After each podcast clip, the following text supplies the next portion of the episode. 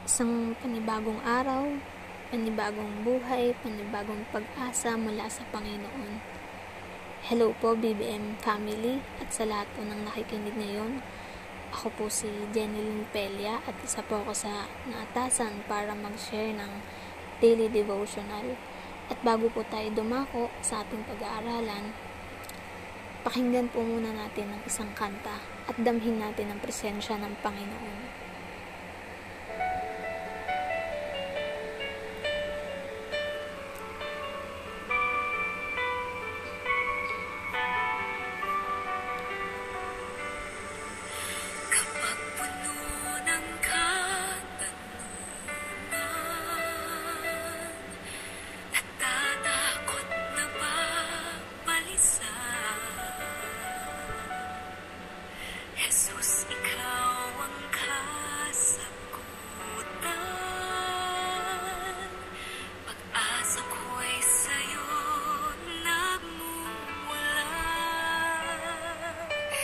Kapag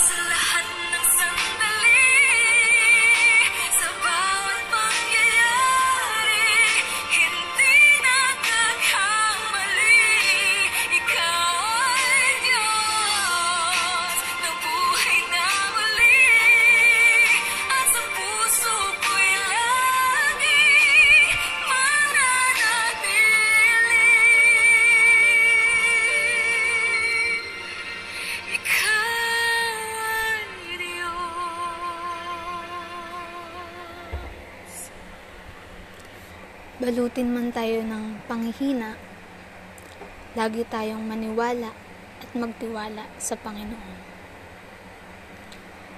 So, yung topic ko ngayon is alin ang namamangha sa Kanya.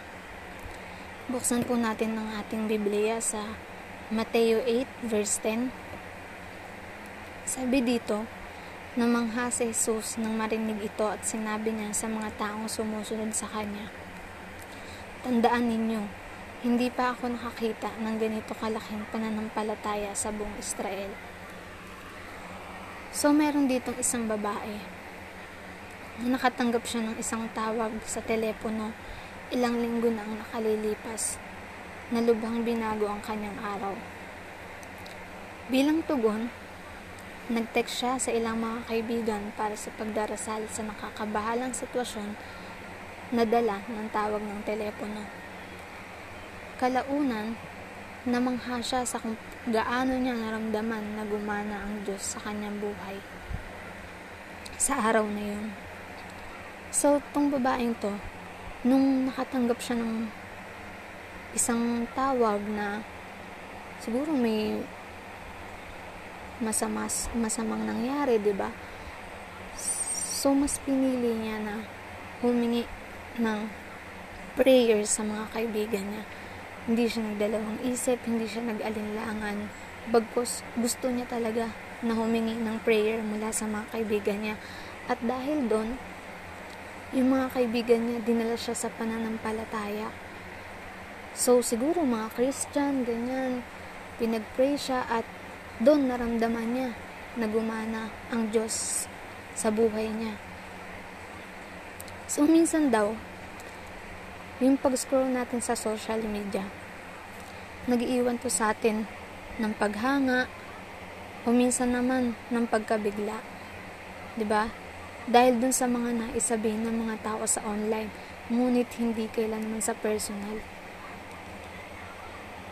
So, minsan, may makita tayong post ng ng man tao, 'di ba? Kung sino mang tao. Minsan mabibigla tayo, minsan humahanga tayo, 'di ba? Pero hindi naman talaga natin alam kung ano yung pinagdadaanan nila sa personal. So tayo bilang Kristiyano, kung hindi tayo nag-iingat, 'di ba?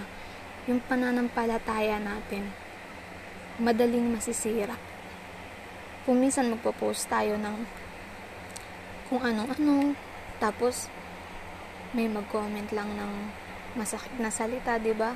Na hindi nagaling sa taong hindi natin kilala, 'di ba?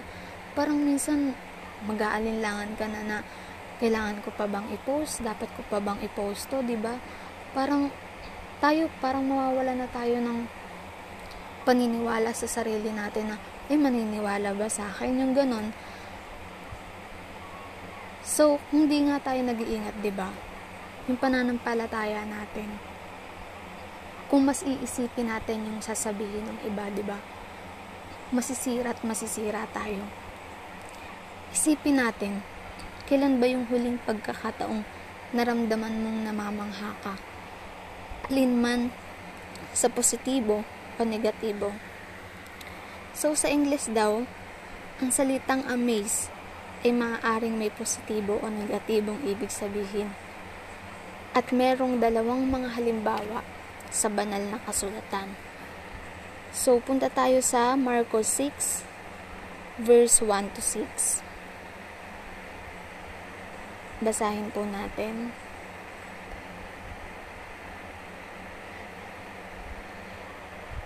Sabi dito, si Jesus ay umalis doon at nagtungo sa kanyang sariling lalawigan. Sumunod sa kanya kanyang mga alagad. Nang sumapit ang sabat, nagsimula siyang magturo sa sinagoga. Ang maraming nakarinig ay nangingilalas. Sinasabi nila, saan kinuha ng taong ito ang ganitong mga bagay? At ano itong karunungan ibinibigay sa kanya na maging ang ganitong himala ay ginagawa ng mga kamay niya. Hindi ba ito ang karpintero, ang anak ni Maria at kapatid ni na Santiago, Jose, Judas at Simon? Simon, hindi ba kasama natin ang kanyang kapatid na babae? Kaya nga dahil sa kanya natisod sila. Subalit sinabi sa kanila ni Jesus, ang isang propeta ay may karangalan maliban sa sarili ng bayan, kamag-anak at sambahayan. Si Jesus ay hindi makagawa roon ng himala maliban lamang sa iilang may sakit ipinatong niya sa kanila ang kanyang kamay at sila ay pinagaling. Namangha siya dahil sa kanilang di pananampalataya. Gayunman, pumunta siya sa mga nayon at nagturo roon. So yan, si Jesus, di ba nasa bayan siya ng Nazareth? Hindi siya nakagawa ng himala roon. Ayun, maliban sa ipinatong ang kanyang mga kamay sa ilang mga may sakit pagalingin sila. Dahil sa kawalan ng paniniwala ng mga tao, sinasabi dun sa Marcos 6, 6, na si Jesus ay namangha sa kanilang kawalan ng panam- pananampalataya. So makikita naman natin yung kabaliktaran sa Mateo 8 verse 5 to 13. Basahin natin. So da, basahin ko po. Pagpasok ni Jesus sa Capernaum, lumipat sa, ka- sa kanyang isang opisyal na hukbong ng Romano at nakiusap. Ginoo, ang aking katulong ay naparalisado. Siya po'y nakaratay sa bahay at lubang nahihirapan. Sinabi ni Jesus, pupuntahan ko siya at pagagalingin. Ngunit sumagot sa kanya ang opisyal, Ginoo, hindi po ako karapat dapat napuntahan pa ninyo sa aking bahay. Sabihin lamang po ninyo at gagaling na ang aking katulong. Ako'y nasa ilalim ng mga nakakataas na pinuno at may nasasakupan ding mga kawal. Kapag inutusan ko ang isa, pumunta ka roon, siya ay pumupunta. At ang isa naman, halika, siya'y lumalapit. Kapag sinabi ko sa aking alipin, gawin mo ito, ginagawa niya nga iyon. Namangha si Jesus nang marinig ito at sinabi niya sa mga taong sumusunod sa kanya, Tandaan ninyo, hindi pa ako nakakita ng ganitong kalaking pananampalataya sa buong Israel. Tandaan ninyo, marami ang darating buhat sa silangan at sa kanluran at dudulog sa hapag na kasalo ni na Abraham, Isaac at Jacob sa karyaan ng langit. Ngunit ang mga taong dapat sana'y kasama sa kaharian ay itatapon sa kadiliman. Mananangis sila doon at mga ngalit ang kanilang mga ngipin. At sinabi ni Jesus sa opisyal, umuwi ka na, mangyayari ang hinihiling mo ayon sa iyong pananampalataya. Sa oras ding iyon ay gumaling ang katulong ng kapitan. Amen. So, di ba sinasabi dito sa Marcos 8, 5 to 13 na yung isang senturyon na nakikiusap kay Jesus na pagalingin ng isang alipin. 'Di ba? Yung senturyon na yun, puno siya ng pananampalataya at paniniwala sa alam niyang kayang gawin ni Jesus. Sinasabi sa atin ng verse na to na ang lingkod ay agad gumaling. Sinasabi 'di ba sa verse 10 na namangha si Jesus sa pananampalataya ng taong ito. So yon, dalawang ibang magkaibang kwento tungkol kay Jesus na namangha sa pananampalataya.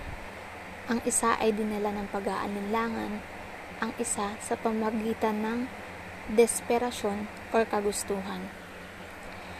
So tulad ng pagtingin sa atin ni Jesus ngayon, alin ang namamangha sa Kanya? Kung tayo ay matapat sa palagay ko, marami sa atin, kasama ako mismo, ay hindi masabi ng ating pananampalataya ay mukhang katulad ng senteryon.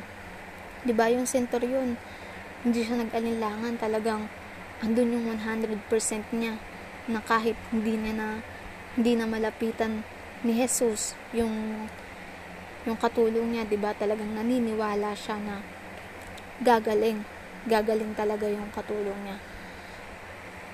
Kadalasan, ang ating sariling mga kalagayan ay nagiiwan sa atin ng pag-aalinlangan tungkol sa pananampalataya. Kapag naniniwala tayo, ngunit hindi pa nakikita. Sinusubukan ng pag-alinlangan na paniwalain tayo na ang pananampalataya ay hindi totoo.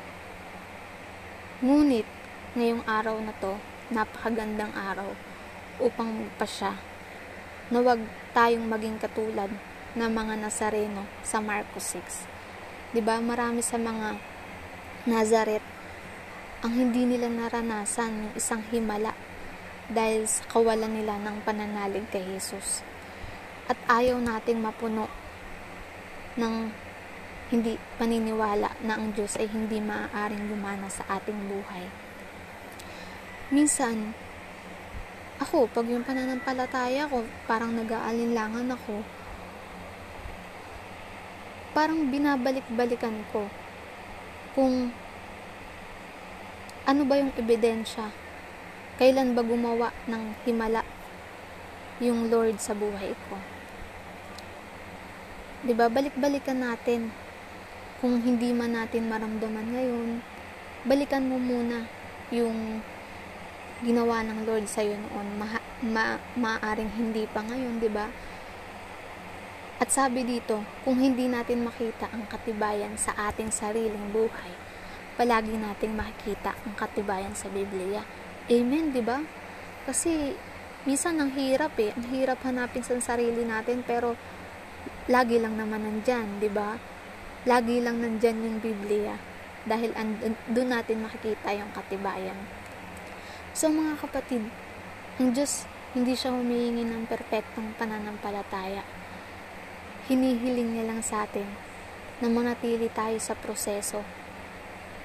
'Di ba? Sa proseso kasama ang ating pananampalataya. Minsan nagiging senteryon at kung minsan ay nagiging sareno kami ng Marcos 6. Ngunit saan man tayo naroroon ngayon, sabik ang Diyos na palawakin natin ang ating pananal- pananampalataya patungo sa Kanya. So, ayan, amen, di ba? Sabi sa Hebreo 11, verse 1, Ngayon, ang pananampalataya ay ang katiyakan sa mga bagay na ating inaasahan. Ito ang katunayan ng mga bagay na hindi natin nakikita. So, yun, amen, di ba? Yung pananampalataya natin. Ito yung katiyakan eh, di ba? Hindi natin mararanasan or baka maging katulad tayo ng mga taga Nazareno na kumisan mag-aalinlangan tayo, 'di ba? Hindi natin makikita yung himala na gagawin ng Lord sa buhay natin. Kaya dapat ngayong araw na 'to 'di ba, mas piliin natin maging center 'yon na hindi man natin nakikita, 'di ba? Dapat maniwala at magtiwala tayo sa gagawin ng Lord sa buhay natin, 'di ba? Amen. Salamat sa Lord, 'di ba? Let's pray. Lord, salamat po dahil yung pananampalataya, Lord, ay hindi tungkol sa pagiging perpekto. Tulungan po kami, Lord, na manatili at lumalim sa salita mo alisin mo po yung mga pag-alinlangan sa puso namin, Lord God, nang sa gayon, Lord, hindi to makasagaba, Lord God, para makita namin yung mga miracles mo, Panginoon, yung mga gusto mo mangyari, Panginoon, yung mga plano mo po sa buhay namin, Lord God. Lord, ikaw po yung gumabay, Panginoon, sa buhay namin, sa araw-araw, Lord God sa bawat desisyon, Panginoon, na gagawin namin sa buhay, Panginoon. Maraming, maraming salamat po, Lord, kung paano ka po naka, namin nakasama ngayong araw na to, Lord God. Ikaw po yung marinig, Panginoon, madama ng mga tagapakinig ngayon, Lord God. Salamat po, Panginoon, kung paano niyo po sila dinala sa mga oras na to, Panginoon, para makapakinig ng salita niyo, Lord God. Maraming maraming salamat, Lord, at ikaw po yung manguna sa buhay ng bawat isa sa amin, Lord God. In Jesus' name we pray. Amen. Amen.